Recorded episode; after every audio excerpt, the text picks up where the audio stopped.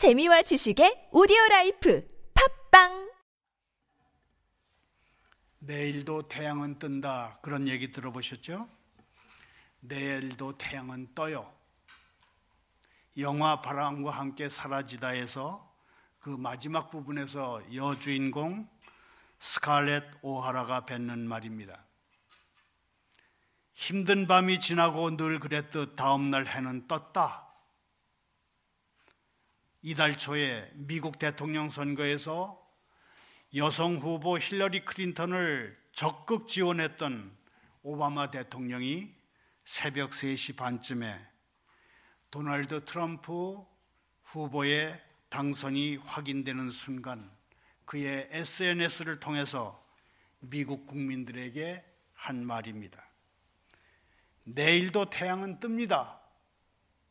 모든 야당 소속 정치인들과 언론들과 노조들과 사회단체들이 다 내려오라, 하야하라고 사퇴 압력을 받고 있는 박근혜 대통령에게 박사모 회원들이 지금 보내고 싶은 메시지일 것입니다. 내일도 태양은 뜹니다. 자이언 H가 그렇습니다. 텔레비전, 신문, 컴퓨터에서 조금만 눈을 돌리면 그래가지고 자연을 돌아보면 우리가 걸어가야 할 길이 보입니다. 사람들은 모두 나만은 영원히 죽지 않고 그리고 살 것으로 생각하고 행동합니다만 사람은 누구나 시간이 지나면 늙고 죽습니다. 사람이 보기에 곤충은 정말 아무것도 아닌 것 같지만 곤충들이 살아가는 모습에서 우리는 신비한 교훈을 얻을 수가 있습니다. 곤충이 없으면 대부분의 식물들은 씨바지를 못해서 멸종되게 되고 새들의 먹이도 사라지게 됩니다. 개미는 힘이 없지만 힘을 합해서 공동체를 이루고 양식 농사를 짓습니다. 개미굴 속에 버섯을 키운다는 것을 아십니까? 벌은 열심히 날아다니면서 꿀을 모으는데 그 덕분에 식물이 씨바지를 할 수 있는 것입니다. 정말 볼품없는 것이 배추벌레이지만 배추벌레가 번데기가 되고 그 번데기가 틀을 벗고 나비가 돼서 날아다니면 봄, 봄에 노란 꽃이 핀 들판을 아름답게 수놓을 수 있는 것입니다. 오늘 새벽에 우리가 펼쳐둔 잠언 30장은 지혜의 사람 아굴의 잠언입니다. 15절에서 아굴은 자연을 살펴보다가 만족할 줄 모르는 거머리라고 하는 존재를 발견합니다. 15절을 다시 읽겠습니다. 거머리에게는 두 딸이 있어 다오다오 하느니라 족한 줄을 알지 못하여 족하다 하지 아니하는 것 선언시 있나니 거머리는 논이나 시냇물에 살면서 사람이나 짐승이 물에 들어가면 슬그머니 다가와서 짝 달라붙어 가지고 피를 빨아먹는 그러한 어, 동물입니다. 그래서 남에게 붙어서 피해만 끼치고 얻어먹는 사람을 가리켜서 우리는 거머리 같은 족속이다 그렇게 부릅니다. 거머리의 가장 큰 특징은 스스로는 피를 만들어내지 못하면서 아주 영양가 높은 남의 피만 빨아먹으려고 한다는 특징입니다. 그런데 과학자들이 연구해 보니까 거머리에게도 유익한 것이 있는데 자기가 빨아먹은 피가 굳지 않도록 분비물을 내고 있더라는 것입니다. 그 분비물을 가지고 약으로 만들어서 심장 수술을 한 사람들이나 뇌졸중이 온 사람들의 피가 굳지 않는 그런 약으로 쓴다는 것입니다. 거머리 분비물에서 가져온 성분으로 약을 만들어서 투여하니까 어, 뇌졸중에 걸린 사람 또는 심장 수술을 한 사람의 그 피가 굳지 않게 하는 약이 되는 것입니다. 거머리도 노력하면 얼마든지 좋은 것을 만들어낼 수 있는데 노력은 하지 않고 남의 것을 공짜로 빨아먹으려 다 보니까 남에게 해만 끼치는 것입니다. 거머리에게는 달라 달라 하며 보채는 두 딸이 있습니다. 여기서 딸 둘은 거머리가 가지고 있는 두 개의 흡착판을 가리키는 것으로 대개 봅니다. 거머리는 두, 차, 두 개의 흡착판을 지니고 있는데 하나는 동물의 몸에 착 달라붙는 데 쓰고 다른 하나는 동물의 피를 빨아들이는 데 사용한다고 합니다. 지혜의 사람 아굴은 거머리를 의인화해서 우리 사람들 마음속에 있는 거머리 같은 본성을 지적한다고 생각할 수 있겠습니다. 거머리처럼 아무리 많이 가져도 아무리 누려도 만족하지 못하는 본성이 우리 안에 있음을 우리는 자각해야 할 것입니다. 16절에는 이 세상에 만족을 모르는 것 네 가지가 열거됩니다. 16절을 다시 읽습니다. 곧 스월과 아이 배지 못하는 태와 물로 채울 수 없는 땅과 족하다 하지 아니하는 불인이라 누가 우리 보고 어떤 사람이 만족을 모르는 인생이냐고 묻는다면 우리는 부자와 권력자와 허영에 차 있는 사람들이라고 대답할 것입니다. 부자는 아무리 돈을 많이 벌어도 아무리 많이 가지고 있어도 만족하지 못합니다. 아무리 돈이 많아도 만족하지 못하는 게 수정 자본주의 이전의 오리지널 자본주의의 맨 얼굴입니다.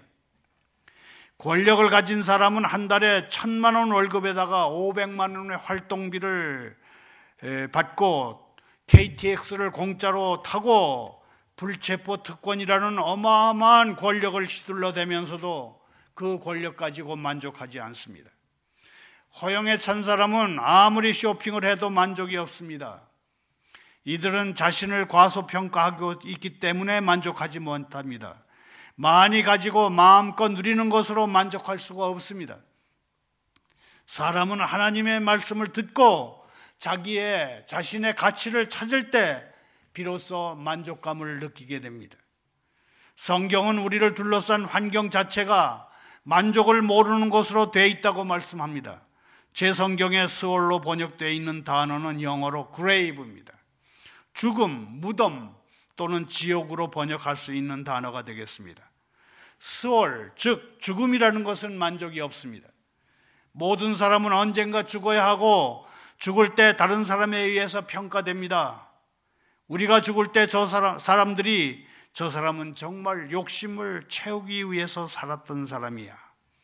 저 사람은 한평생 허영을 위해 살았던 사람이야. 그렇게 평가할지 모릅니다. 우리 인생이 이런 평가를 받는 허무한 것이 되지 않으려면 예수를 믿어야 합니다. 길은 그거밖에 없습니다.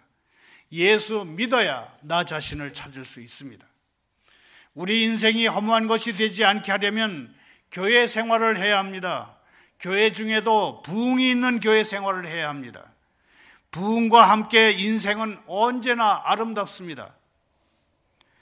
그 다음에 만족하지 못하는 것으로 아이 배지 못하는 태가 있습니다. 이 세상에서 가장 고귀하고 아름다운 이름이 엄마, 어머니입니다. 엄마라는, 엄마라고 불리는 여인은 두 개의 배를 가지고 있습니다. 하나는 아이 낳는 배이고 다른 하나는 음식 먹는 배입니다. 아이 낳지 못하는 여인은 아무리 먹어도 아기 낳는 배를 채우지 못합니다. 아기 낳지 못하는 배는 늘 그렇게 줄여 있습니다. 아기를 갖지 못하는 여인의 자식 욕심은 그렇게 끝이 없다는 얘기입니다. 누구나 후손을 많이 낳고 유산을 물려주려고 합니다. 그러나 후손에게 유산을 물려주는 것은 내 인생을 아름답게 하는 것이 아닙니다. 부모는 자녀의 인생을 책임질 수 없습니다. 자녀는 자기의 인생을 살아야 합니다. 억지로 자손을 남기려고 할 필요도 없습니다. 믿음의 사람들을, 사람들이 이 세상에 남겨야 할 것은 우리의 미래에 관한 것입니다. 예수님은 자신을 찾으러 온 가족을 보시고 누가 내 동생이며 누이냐 하시면서 누구든지 하나님 말씀대로 행하는 사람이 내 형제요 누이라 그렇게 말씀하셨습니다. 아무리 물을 부어도 끝이 없는 땅도 있습니다. 모래 땅은 아무리 많은 물을 부어도 다 흡수해버리고 맙니다. 그러나 아무리 모래 땅이고 황무지라 할지라도 물을 계속 부으면 땅에 물기가 남아서 나중에는 풀이 나고 나무가 자라게 됩니다.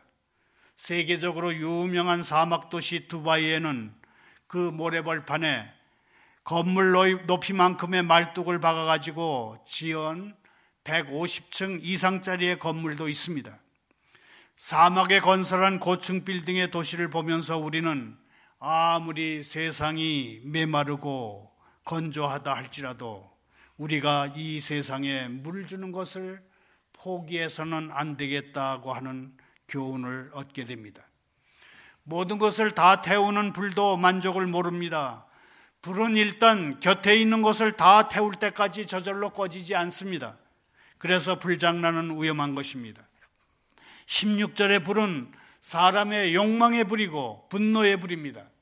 불같은 욕망과 분노는 반드시 다스려야 합니다. 욕망과 분노를 다스리지 못하면 큰 재앙이 됩니다. 주말마다 도심에서 벌어지는 분노의 불을 다스리지 못하면 이거야말로 정말로 국가적 재앙이 되고 말 것입니다. 사람은 작은 것을 가지고 감사할 때 아름다울 수 있습니다. 만족하지 못하는 사람은 아무리 많은 것을 가지고 있고 누리고 있어도 불평하고 화를 냅니다. 만족하지 못하면 인간미를 느낄 수 없는 사람이 되고 재미가 없는 사람이 됩니다. 만족하지 못하는 사람의 결국은 거머리처럼 죽을 때까지 남의 피만 빨아먹다가 배가 터져 죽던지 다른 사람의 발에 밟혀서 죽든지 그렇게 될 것입니다. 17절은 부모를 통해서 인간이 되는 법을 배워라 그렇게 말씀하는 것 같습니다. 17절을 다시 읽겠습니다. 아비를 조롱하며 어미 순종하기를 싫어하는 자의 눈은 골짜기의 까마귀에게 쪼이고 독수리 새끼에게 먹히리라. 17절에 등장하는 자기 아버지를 조롱하며 자기 어머니를 엽신 여기는 사람은 제 성질대로 하고 부모에게 행패를 부리는 그런 사람입니다. 사람은 태어날 때 완전한 작품으로 태어나지 않습니다. 마치 대리석 덩어리 같아서 태어난 후에 정으로 쪼고 조각칼로 다듬어야 인간다운 작품이 되는 것입니다. 흔히들 사람은 세 단계를 거쳐서 사람다운 사람이 된다고 말합니다. 첫 단계는 부모에 의해서 인간이 되는 방법을, 인간이 되는 법을 배우는 것입니다. 부모로부터 겸손을 배웁니다. 부모로부터 사람의 상하 관계를 배웁니다. 그렇게 해서 인간이 되는 것이 첫 단계입니다. 두 번째 단계는 학교나 사회에서 그 사회에 필요한 사람으로 만들어지는 것입니다. 교육받는 것입니다. 세 번째 단계가 가장 중요한데 세 번째 단계는 하나님 말씀에 의해서 하나님을 섬기고 경외하는 사람으로 만들어지는 것입니다. 부모, 학교, 그 다음에 최종적으로 하나님의 말씀. 이 세 가지는 인간이 정말 참 인간이 되는 참으로 중요한 세 단계입니다. 하나님의 말씀으로 다듬어져야 최종적으로 완성된 인간이 될 수 있습니다. 그런데 자녀가 부모를 조롱하고 업신여긴다면 그런 사람은 첫 단계부터 잘못된 것입니다. 성경은 이런 사람의 눈을 뽑아서 까마귀 밥으로 내놓으라고 말합니다. 사람의 눈은 교훈을 받아들이는 창구입니다. 그런데 부모의 가르침을 받지 않고 자기가 가장 잘났다고 생각하는 사람의 눈은 상한 물고기의 눈 같아서 달고 다니는 것보다 안 달고 다니는 것이 기능적으로나 외관상으로 더 낫다는 것입니다. 성경에서는 자신이 얼마나 부족한 피조물인지를 알지 못하는 사람을 까마귀나 독수리 새끼에게 빗댑니다.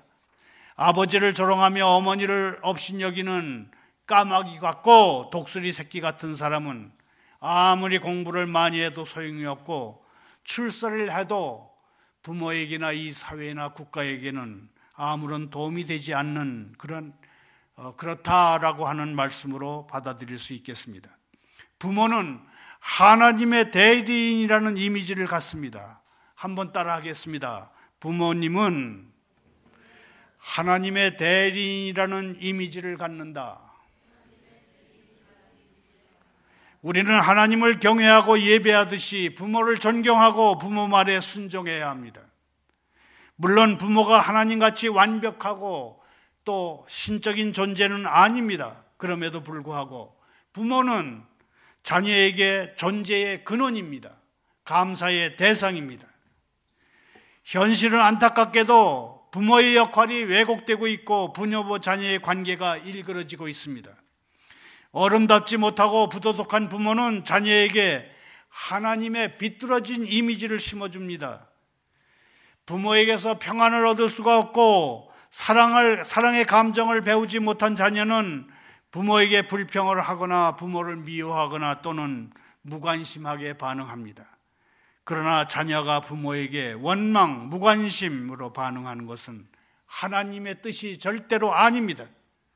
혹 부모가 험이 많더라도 자녀는 부모를 공경해야 합니다. 하나님이 부모를 공경하라고 명령하시기 때문에 그래야 하는 것입니다. 부모를 공경하는 것이 인생의 지혜라고 하나님이 말씀하시기 때문에 못나 보이는 못난 부모라도 우리는 공경해야 하는 것입니다. 노인의 나라가 나라는 없는 것 같은 이 시대에는 더욱 그렇다고 생각합니다. 주님 안에서 부모에게 순종하는 자녀에게 하나님은 복을 주시며 그런 자녀의 인생을 형통케 하십니다. 에베소서 6장 1절부터 3절에 그렇게 적혀 있습니다. 부모를 공경하면 하나님이 그 자녀들에게 주실 땅에서 오래오래 건강하게 장수할 것입니다. 출애굽기 20장 12절 말씀입니다. 말을 맺습니다. 잠언 29장 11절을 함께 읽겠습니다. 어리석은 자는 자기의 노를 다 드러내어도 지혜로운 자는 그것을 억제하느니라. 분노 조절 장애라는 질병이 있습니다. 서울대학병원 홈페이지에 들어가 보면 분노 조절 장애라는 이러한 질병은 기본적인 신념의 위반이라는 점에서 심하게 스트레스를 받는 질병이다. 이렇게 정의해 놨습니다. 성경은 더 쉽게 정의합니다. 분노를 조절하는 것에 따라서 어리석은 사람이 될 수도 있고 지혜로운 사람이 될 수도 있다. 성경은 말씀합니다. 어리석은 사람은 자신의 분노를 다 드러냅니다. 어리석은 사람은 상황과 형편을 살피지 않습니다. 상황과 형편을 살피지 않는 분노는 다툼을 일으키고 공동체의 어려움을 안깁니다. 그러나 지혜로운 사람은 분노를 드러내지 않고 참습니다. 지혜로운 사람은 분노를 통제함으로 평화를 유지하고 공동체의 유익을 안겨줍니다. 지도자도 마찬가지입니다. 의로운 지도자는 화평을 조성하고 공동체를 튼튼하게 키워가지만 악하고 교만한 지도자는 공동체를 소란하게 만듭니다. 신문이나 뉴스에 나오는 정치인들을 볼 때 저 사람이 분노를 통제하는 사람인지 아니면 분노를 조장하고 선동하는 사람인지를 잘 살펴보면 그 사람이 악한 사람인지 선한 사람인지 우리는 분간할 수 있을 것입니다. 지난 주말을 고비로 혼란의 혼란을 거듭하던 국내 정치 국면이 수습을 수습의 가닥을 잡아갈 것으로 보입니다. 소란스럽기만 했던 전국이 가라앉을 것으로 보는 이유는 전직 국회의장들을 비롯한 정치 원로들이 어제 오후에 전격적으로 내년 4월까지 박 대통령에게 명예롭게 퇴진할 길을 제시했기 때문입니다. 어제 정치 원로들의 건의가 있기 전까지 박 대통령은 대규모 촛불 시위에 굴복해서는 하야하지 않겠다. 그렇게 결심을 굳혀가는 것으로 보였습니다. 박 대통령에게 하야는 가장 쉬운 선택이긴 합니다. 그러나 하야는 곧 헌법 절차를 밟지 않고 촛불을 든 사람들의 요구에 의해서 강제로 끌려 내려온다는 의미를 지닙니다. 박 대통령이 하야를 하게 되면 불법적으로 권력을 사유화했다가 법을 지키지 않았다가 헌법을 지키지 않았다가 문제가 됐는데 또 한 번 헌법을 지키지 않는 것이 됩니다. 박 대통령이 촛불을 든 사람에게 의해서 끌려 내려온다면 그것은 민중혁명의 공범이 되는 것이기도 합니다. 박 대통령의 자진 하야에 비해서 헌법재판소 탄핵재판 결과로 물러나는 것은 입헌 정치의 질서를 훼손하지 않으면서 정치적으로 순직을 하는 것이 됩니다. 만약 박 대통령이 하야하게 되면 대규모 시위를 막전 막후에서 주도하고 있는 문재인 전 더불어민주당 대표의 전략에 휘말려, 휘말려 들어가는 것도 됩니다. 문재인 전 대표는 박 대통령을 탄핵 심판대에 세우기로 다른 유력 정치인 7명과 이미를, 이미 합의를 해놓은 바 있는데 지난 15일부터 슬그머니 박 대통령 강제 축출을 대대적으로 선동하고 있습니다. 왜 강제 축출인가 하면 박 대통령이 탄핵 재판으로 물러나게 되면 다음번 대통령이 선출되기까지 황교안 국무총리가 대통령 권한 대행을 하게 되는데 문 대표 측에서 봐서는 황 총리의 국무총리 권한 대행이 그렇게 싫다는 것입니다. 문재인 전 대표의 속셈은 민중 혁명적 상황을 이용해서 헌법 정신에 위배되는 방법으로 정권을 잡겠다고 하는 전략인 걸로 보입니다. 이것을 박 대통령이 간파했던 것 같습니다. 그래서 박 대통령은 자, 진하야만은 안 되겠다는 그런 입장이었습니다. 그런데 어제 정치 원로들이 박 대통령의 마음속을 간파하고 내년 4월까지 명예롭게 퇴진하시오. 그런 길을 제시했습니다. 자, 그러면 앞으로 박근혜 대통령 정부는 어떻게 되고 어떻게 돼야 한다고 생각하십니까? 사람마다 의견이 다를 수 있는 매우 민감한 문제에서 이 자리에서 질의 예단하는 것은 옳지 않다고 합니다. 다만 현용수 박사라는 분이 얼마 전에 인터넷에 올린 유대인이라면 한국의 위기 어떻게 극복할까? 유대인이라면 이 한국의 위기를 어떻게 극복할까라고 하는 제목의 글을 요약해서 전해드리고자 합니다.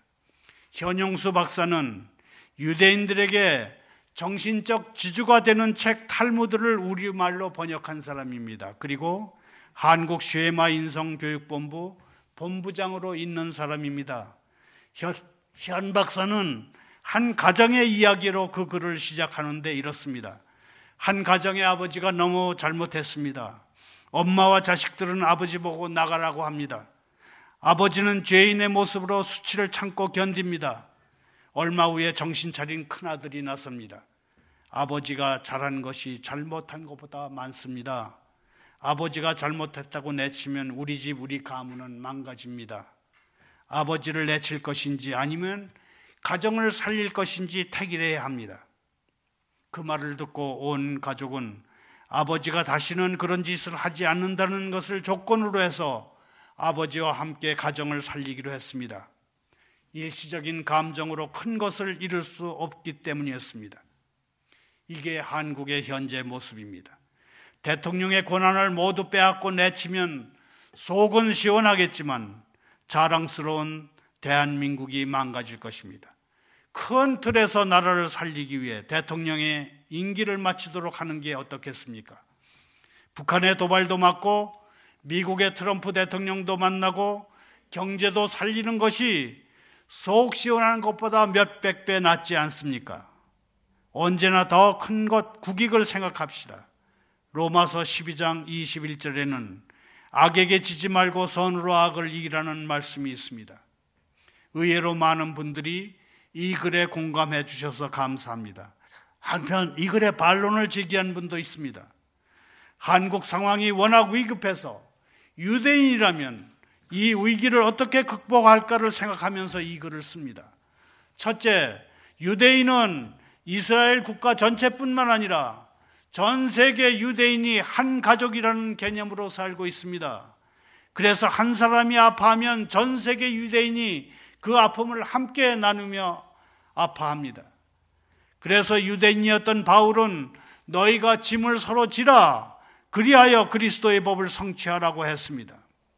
둘째, 저는 현재 대통령과 측근들의 범법 행위를 용서하자는 말을 하지 않았습니다. 화가 치밀어도 국가 이익을 지키자고 했습니다. 그들의 죄가 드러나면 엄정하게 처벌해야 합니다. 다른 역대 대통령의 측근들도 모두 법의 심판을 받은 것처럼 그들도 죄의 정의를 위해서 예외를 두면 안 됩니다. 그리고 용서는 각자 알아서 할 사항입니다. 왜냐하면 이것은 국가적인 사건이기 때문입니다. 셋째, 만약 대통령이 촛불 시위로 하야했다고 가정해 봅시다. 누가 가장 손해를 보고 누가 가장 웃겠는지 생각해 보신 적이 있습니까? 유대인은 항상 민족과 유대민족과 국익을 먼저 생각합니다. 먼저 외교면에서 대통령이 하야를 하게 되면 누가 미국 대통령 트럼프를 만나러 가야 하는지 한번 생각해 보십시다.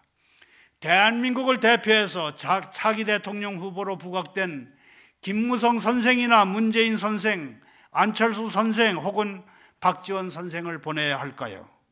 아니면 그래도 현직 박근혜 대통령을 보내야 국익의 보탬이 될까요? 물론 현직 대통령이겠지요. 그리고 안보면에서 누가 확실하게 북한의 도발에 대처할 수 있겠, 있겠 습니까?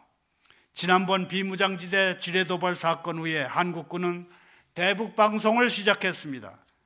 그때 김정은은 시안을 정하고 그때까지 방송 스피커를 철거하지 않으면 스피커를 정조준해서 타격하겠다고 협박했습니다. 전쟁을 일으키겠다는 협박이었습니다. 그때 박 대통령은 그 협박을 무시하고 스피커를 철수하지 않는다고 선언했습니다. 그러자 북쪽에서 먼저 협상하자고 손을 내밀며 다가왔습니다. 협상 결과는 북에서 유감을 표시하고 다시는 그런 일 없게 하겠다고 하는 것이었습니다. 휴전 이래 이런 대성공의 통쾌한 협상은 거의 없었습니다. 만약 좌파 정권 같았으면 어떻게 했겠습니다. 짐작컨대 국군이 지뢰 도발을 당해 피해를 입었는데도 불구하고 벌벌 떠면서 그가 명령한 대로 기한 전에 스피커를 내리고 돈이나 쌀을 왕창 퍼줬을 것입니다. 북한을 달래느라 돈이나 쌀을 주는데 보수 진영의 사람들이 반발하면 좌파 정권 사람들은 그럼 전쟁을 벌이자는 것이냐고 맞섭니다. 이것이 무슨 나라입니까? 저기 전쟁할 만한 일을 만들었으면 전쟁도 해야 하는 것 아닙니까? 현재 북한이 남한 정부를 우습게 보지 못하게 만든 것은 박근혜 정부의 가장 잘한 일일 것입니다. 만약 대통령이 촛불 시위로 하야 한다면 누가 가장 웃겠습니까? 북한일 겁니다. 남한의 위기를 틈타 남한을 공산화할 수 있는 기회가 왔다고 기뻐할 것입니다. 따라서 하야를 외치는 것은 넓은 의미의 적을 이롭게 하는 이적 행위가 아닐까요? 현 박사의 글은 여기까지 소개합니다. 현 박사가 쓴 글 중에 이게 나라냐라는 말이 나옵니다. 이 말은 더불어민주당이 수지 이마트 앞에 내건 박근혜 물러가라는 정치 광고 속에도 들어 있습니다. 시위 현장에도 이 글귀를 써들고 소리치는 사람들이 있습니다. 신문 방송 기자들도 별 생각 없는 듯이 이게 나라라는 글귀를 반복해서 비춰줍니다. 그런데 사실은 이게 나라라는 노래를 작사 작곡한 사람은 지난번에 간첩단 사건에 연루돼서 형을 살고 나온 사람입니다. 바로 김일성 찬양가를 부른 사람이 쓴 작사 작곡한 노래 제목이 이게 나라냐입니다. 끝으로 대통령은 선동가가 돼야 한다고 말한 사람이 있어서 소개합니다. 조갑제닷컴의 조갑제 대표는 대통령은 좋은 의미에서 선동가가 돼야 한다며 이렇게 말했습니다. 배우 출신 로널드 레이건 대통령에게 한 기자가 물었습니다. 어떻게 배우가 대통령이 될 수 있습니까? 우리 같으면 어떻게 대답하겠습니까? 레이건이 즉답했습니다. 어떻게 대통령이 배우가 안 될 수 있습니까? 위대한 정치인은 대통령직을 연기하는 사람이어야 한다. 그런 뜻으로 레이건이 대답한 것입니다. 모든 정치인은 배우이고 선동가입니다. 국민들의 지지를 얻기 위해서 그 지지를 모아서 권력을 잡고 세상을 바꾸기 위해서 연기하고 선동하는 것입니다. 선동이길 거부하는 정치인은 연기하기를 거부하는 배우와 같습니다. 문제는 선동의 방식입니다. 히틀러, 스탈린, 김일성처럼 인간의 증오심을 자극하는 선동인가? 아니면 이승만, 박정희처럼 인간의 선한 면을 분기시키는 선동인가의 그 차이가 있을 뿐입니다. 조갑재 대표의 말은 여기까지 소개했습니다. 전국이 정말 혼란스럽습니다. 오늘 새벽에도 기도할 때 유대인들처럼 민족과 국가 이익을 위해서 무엇을 어떻게 해야 하는지 하나님께 묻는 기도를 할 수 있기를 소원합니다. 하나님이 이 위기 상황을 다스려 주실 것을 위해서 기도하면 하나님은 아름다운 결말을 내 주실 것을 믿고 기도하는 시간이 됐으면 좋겠습니다. 감사합니다. 기도합니다. 하나님 아버지 여호와여 저희를 고발하는 자들을 고발하시고 저희를 치는 자들을 쳐 주소서. 세상이 저희를 대적한다고 느낄 때 그리고 다른 사람들도 냉담함으로 혹은 적대감으로 저희가 가는 길에 장애물이 된다고 느낄 때 저희로 연민의 늪에 빠지지 않고 오히려 구세주이신 주님께 열정적으로 매달리게 해 주십시오. 애굽의 손을 더하여 여러 큰 재앙을 내리시고 하나님의 군대요 하나님의 백성인 이스라엘을 그 땅에서 인도하여 내실 하나님 저희에게 이해할 수 있는 은혜를 내려 주십시오. 이스라엘의 역사에서만 아니라 저희 조국에서도 주님의 손을 보게 해 주십시오. 많은 사람들이 하나님이 안 계시다고 보는 사건들 속에서도 아버지께서 그 구원의 의지를 이루심을 저희가 믿게 해 주십시오. 저희가 주님을 경외하는 사람들이 다 되게 해 주십시오. 그리하여 주님의 구원이 가까이 있게 하시고 주님의 영광이 이 땅에 깃들게 해 주십시오. 사랑과 진실이 만나고 정의와 평화가 서로 입맞춤하는 그런 세상이 되게 해 주십시오. 진실이 이 땅에서 돋아나고 정의는 하늘에서 굽어보게 해 주십시오. 주님이 좋은 것을 내려주시니 저희의 땅이 열매를 맺게 해 주십시오. 임금들과 높은 지위에 있는 사람들을 위해 기도하라 하셨습니다. 대통령과 정치인들을 위해 기도하지 않았던 죄를 용서해 주십시오. 성경 말씀대로 살지 않고 사회의 빛과 소금 역할을 하지 못한 것을 회개합니다. 이번 일로 대통령이 온전히 회개함으로 깨끗한 그릇이 돼서 하나님께 쓰임받게 해 주십시오. 국민들을 미혹에 빠지게 하는 어둠의 세력들이 있다면 성령의 빛 가운데 모두 드러나게 하시고 진실이 밝혀지고 국민들이 올바로 깨닫게 하시며 이 나라가 바로 서는 절호의 기회가 되게 해 주십시오. 예수님의 이름으로 기도하옵나이다.